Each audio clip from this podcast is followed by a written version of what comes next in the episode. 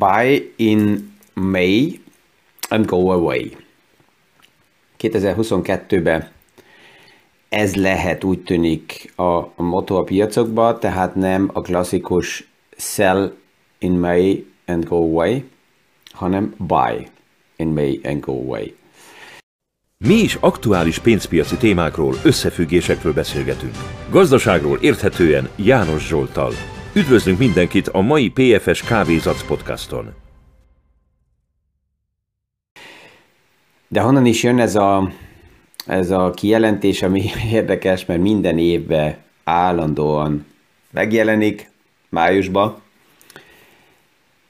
Alapjában van egy olyan statisztika, az úgynevezett szezonális piaci fejlődések, amelyik azt mutatja, hogy általában az első négy hónap az az évnek egy erős hulláma, azután úgy június, július, augusztus, ez csendesebb, miért? Hát szabadságra mennek a befektetők, a kereskedők, azért, hogy azután, és ez ennek a kijelentésnek, hogy sell in May and go away, a második része, but remember, vagy don't forget, come in September. Tehát visszajönnek szeptemberbe, és azután az október, november, december, így az év vége megint egy erős uh, szezonális fejlődés. Na most persze, hogy mi minden statisztikának megvannak azok az idejei, amikor az, ami éppen történik, ez abszolút passzol ebbe a statisztikába, vagy az általános uh, mérésekbe, a historikus mérésekbe, és van olyan időszak, amikor éppen nem.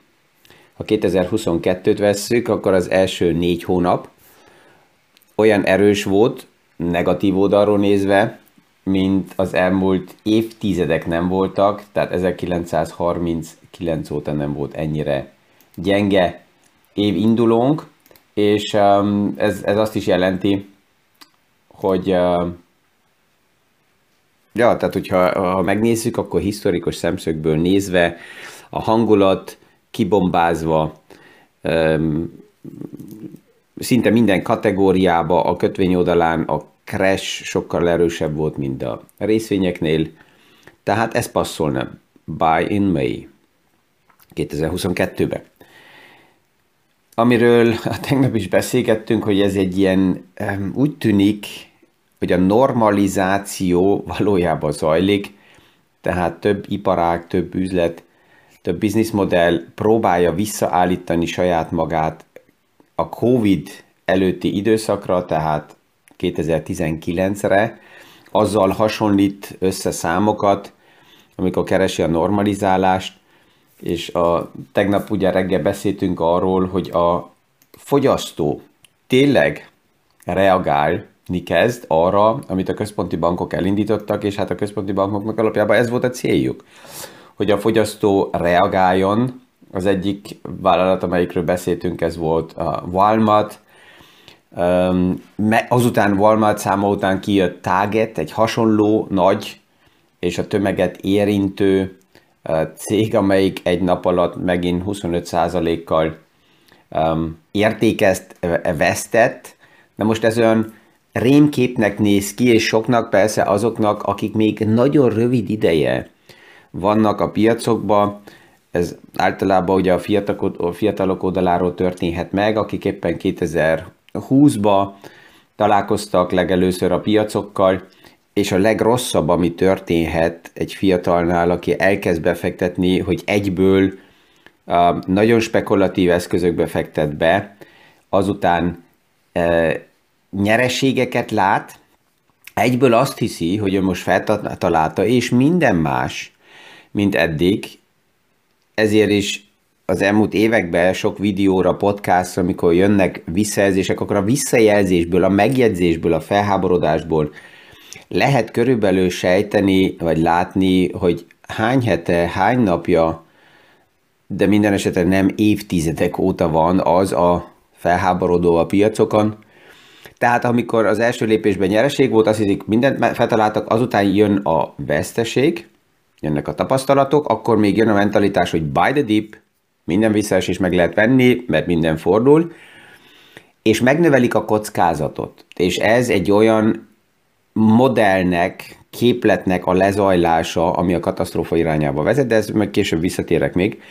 Tehát, hogyha megnézzük ugye Targetnek is így a, az árfolyamát, ez a podcastban most nem lehet eh, hallani, vagy látni, itt előttem van a, a csát rövid időre, akkor ez a 25% soknak tűnik, de ha megnézem az egészséges hosszú távú befektetést, ami évtizedekről szól, vagy legalábbis évtizedről, a különös kategóriákba, akkor azt látjuk, hogy ez az árfolyam is visszatér abba a nevezzük egészséges sávba, amelyik 1998-tól 2021-22-ig, minden esetre 21-ig egy egészséges emelkedési sáv volt, amin belül mozgott az árfolyam, de long term, tehát hosszú időre nézve emelkedéssel. És ez az, amivel újra és újra érdemes kibékülni, mint fiatal befektető is, akinek egy globális portfólióban van összeállítva, annak A, befektetési eszközökkel, mind vagyonkezelésekkel, mind befektetési alapokkal, mind ETF-ekkel, ott tradingelni akarni nonsens, mert azok az eszközök nem arra vannak kitalálva, és, és hatása sincs ennek. Tehát egy, egy széles, diversifikált befektetési alapot még tradingelni, próbálni, nonsens. És a, a világgazdaság az fejlődik tovább, az megy, lesznek mindig olyan regiók, ahova aktuálisan vagy áramlik a tőke, vagy ahol aktuálisan nem éppen recesszió van, hanem boom. Esetleg vannak itt-ott eltolódások, de a globális portfólióba, aki egészségesen összeállította a, a, a portfólióját, azonban nem kell aggódni. Aki pillanatnyilag, akinek fáj az aktuális esemény, és ide küldenek néha olyan portfóliókat is hallgatók, ami nagyon egyoldalú, 60, 70, 80 százalékban csak egy szűk technológiai, spekulatív termékekre ráépített portfóliós, ott bebeszélni maguknak azt, hogy oké, okay, csak hosszú távon ki kell tartani. És nem kell semmit csinálni. Tehát ez, ez, ezt is persze érdemes megvilágítani. Jön olyan kérdés is, hogy um, na já, itt arról beszélünk, hogy vannak nagyon nagy visszaesések, korrekciók a piacban, de én ezt nem látom.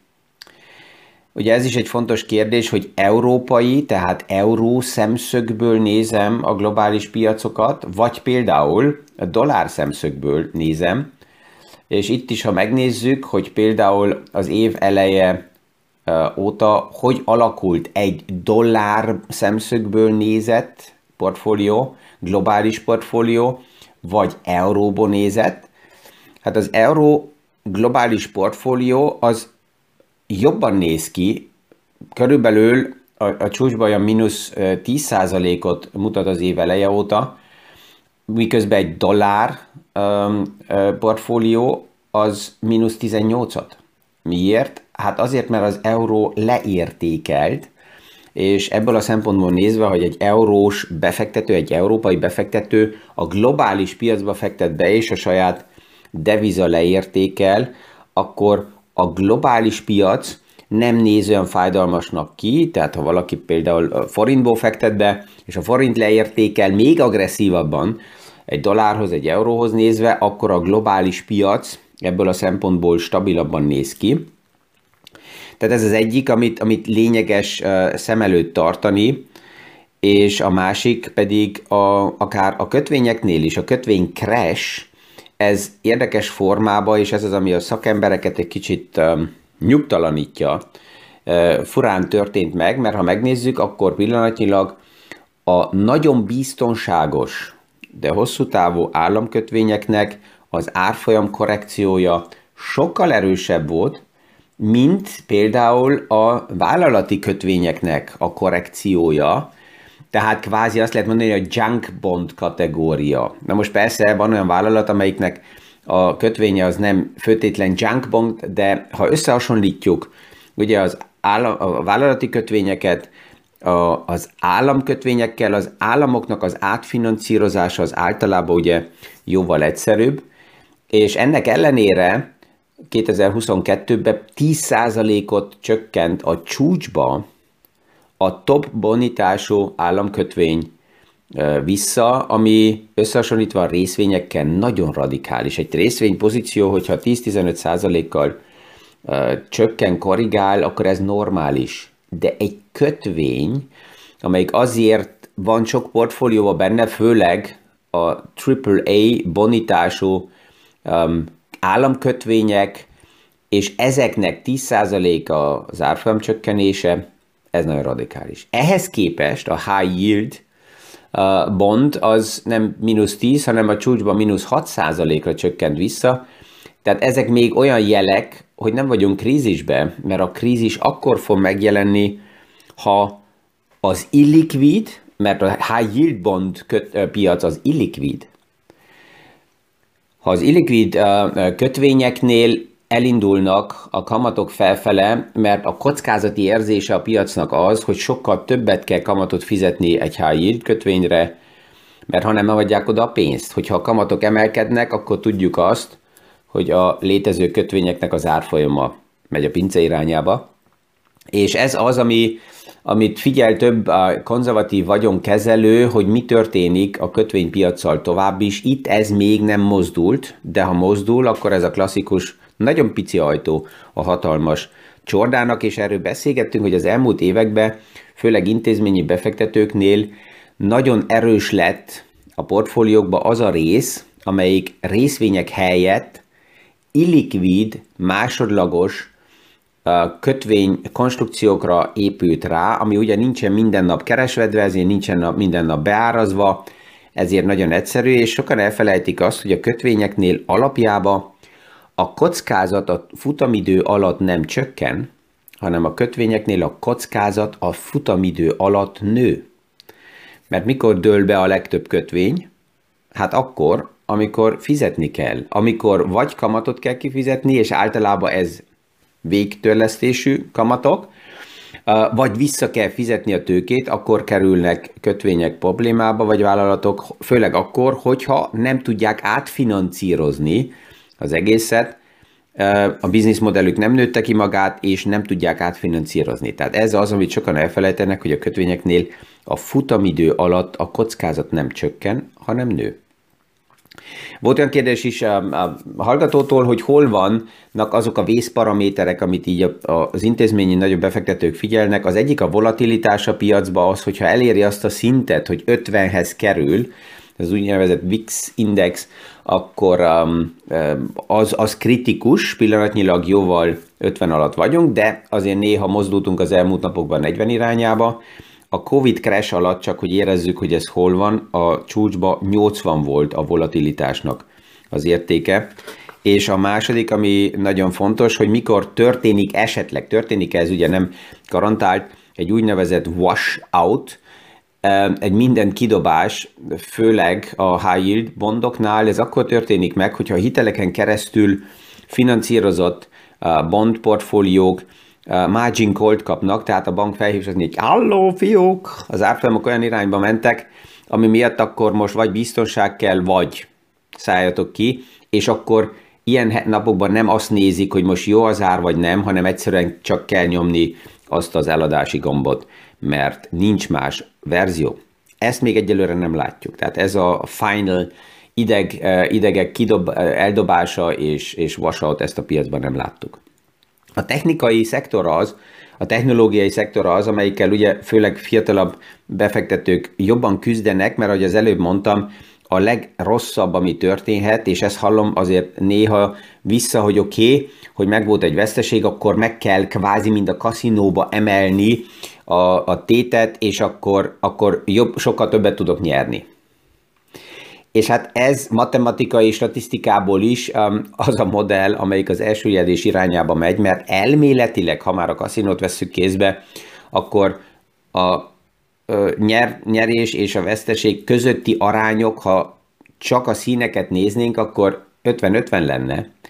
A probléma csak az, hogy ott van a nulla, ott van a zöld mező, ami a bankra játszik, és a gyorsasága, ahogy sokan, akik oda mennek, vesztenek, és ezzel a modellel dolgoznak, az ex, exponenciálisan növekszik, és ezért a befektetési kategóriába is azt kell mondjam, hogy a komoly portfólió kezelésbe ez a kaszinó mentalitás, hogy akkor meg kell növelni a kockázatot, meg kell növelni a tétet, ezt elutasítom. Um, ezzel, ezzel egy megfontolt portfóliókezelő nem, nem állítja össze a portfóliót, privát ember sem. Ha a technológiai szektort ma megnézzük, és érdemes oda nézni, akkor három kategóriával tudom ezt felosztani. Az egyik, hogy meg kell nézem, hogy melyik bizniszmodell az, amelyik eddig is, úgy körülbelül 2000 óta, vagy 2020 óta a fantáziát adta el a piacnak. Tehát csak pénzt éget el, nincsen nyeresége, kevés az egészséges cashflow, és tovább is csak abból finanszírozza magát, hogy újra és újra tőkem emeléseken keresztül adja el a majd vizionális sztorit. Ez a business modell egyelőre az aktuális ablakba nem működik. Ezektől a modellektől, főleg, hogyha árfolyamok akár 60, 70, 80, 90 százalékkal csökkentek, lehet, hogy érdemes válni. Mert ezt a kérdést ugye fel kell tenni, hogy a, a paraméterekkel, a környezetekkel hova és milyen, milyen egészséges bizniszmodellel növekedje ki magát ez a sztori újra.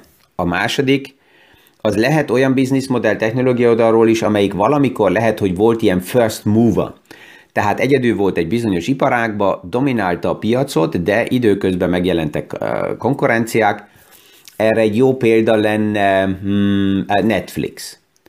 Netflix megjelent és, és dominálta a streaming részét a piacnak, de időközben elég nagyok megjelentek olyan dimenzióval is, akik nagy dinozaurérek akár, hogyha veszem Disney-t, aki egészen más háttérrel, piaccal, likviditással, tőkerővel, mindennel transformálja saját magát, de, de mások is.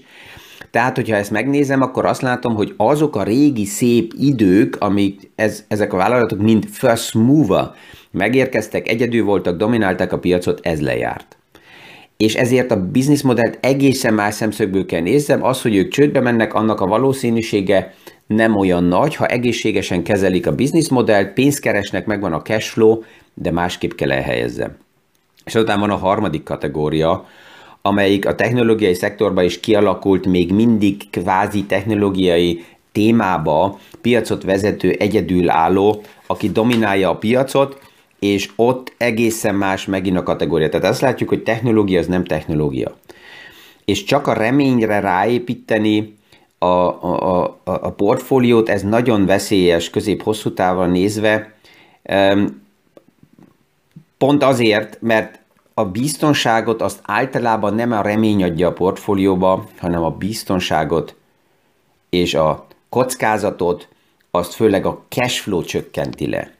Tehát, hogyha ma megveszek egy nagyon drága ingatlant, akkor is, hogyha ez hitelen keresztül van finanszírozva, addig, amíg ezt bérbe tudom adni, és magas szinten nekem van bérbevételem, akkor ez a cash flow kihoz, kihúz engem a kockázatból. Ugyanez van ugye kötvényeknél is, ahol folyamatos uh, kamat fizetés van, az csökkenti valójába a kockázatot.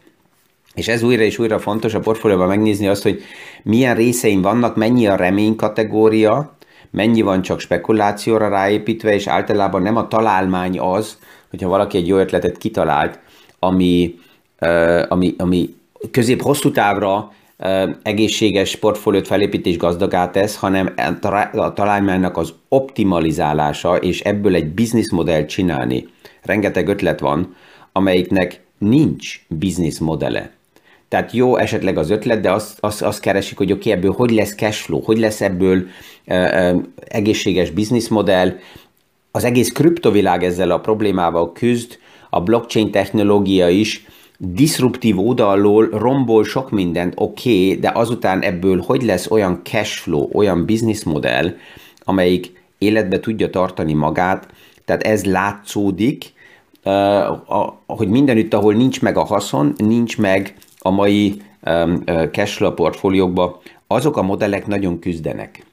Mert azok csak abból tudnak élni, és ez egy válasz arra is, mert egy váron felteszik a kérdés, hogy jó, most ha például a kriptóknál egy bitcoin csökkent 60 ezer dollárról 30-ra, ez sok volt, akkor innen kell emelkedjen. Azért, mert valami csökkent, az még nem azt jelenti, hogy újra kell forduljon, és addig, amíg az egész technológiának nincsen meg a széles haszna, nincs meg a cash flow, addig csak egy okból tud emelkedni az árfolyam. Ha a sztori el van adva a tömegnek, amelyiknek a pénze beáramlik, és ez a beáramló tőke mossa felfele az árfolyamokat, de nem a belső haszon, nem a belső érték növeli az árfolyamot. Ez egy klasszikus kategória, hogy az aranyra is, ott sincs cash flow. Ott is csak egy, az esetleges félelem vagy a menekülés a fiát eszközből hajtja felfele az árfolyamokat, de nem azért, mert van egy belső értéke, amiből a business model cashflow tud gyártani. És ezzel összehasonlítva, hogy az aranyjal is, az az anekdóta, ami kialakult, hogy állítólag egy bitcoin véd az infláció ellen, hm, most már megérkezett, és látjuk, hogy nem. Addig, amíg nem volt, addig ezt lehetett mondani és elmagyarázni, ugye mindent lehet, de azután, mikor megérkeznek a tények, akkor látjuk, hogy ez a kategória hol helyezkedik el. Tehát minden, ami körbe pillanatnyilag a piacokban történik, van egy pár lényeg és valóság, amivel érdemes kibékülni a befektetőknek, ami átrendeződik a piacokba. De az, akinek eddig is nagyon széles, globális, felépített portfóliója volt, és nem egyes szerencse témára fogadott, az nem kell aggódjon. Akinek szűk a portfóliója, annak érdemes leülni, és lehet, hogy egy, két, három, öt, tíz kávé mellett nyugodtan végig gondolni, hogy hogy lehet ezt szélesebbé tenni, hol érdemes belenyúlni, hol érdemes belátni, és akár lépéseket tenni, és veszteséget inkább korlátozni, mint tovább nézni, és próbálni majd szépre beszélni. Ezzel kellemes hétvéget kívánok mindenkinek, és viszonhallásra a jövő héten, hétfő reggeli PFS Kávézat podcastig. Mi is aktuális pénzpiaci témákról, összefüggésekről beszélgetünk. Gazdaságról érthetően János Zsoltal. Üdvözlünk mindenkit a mai PFS Kávézac podcaston!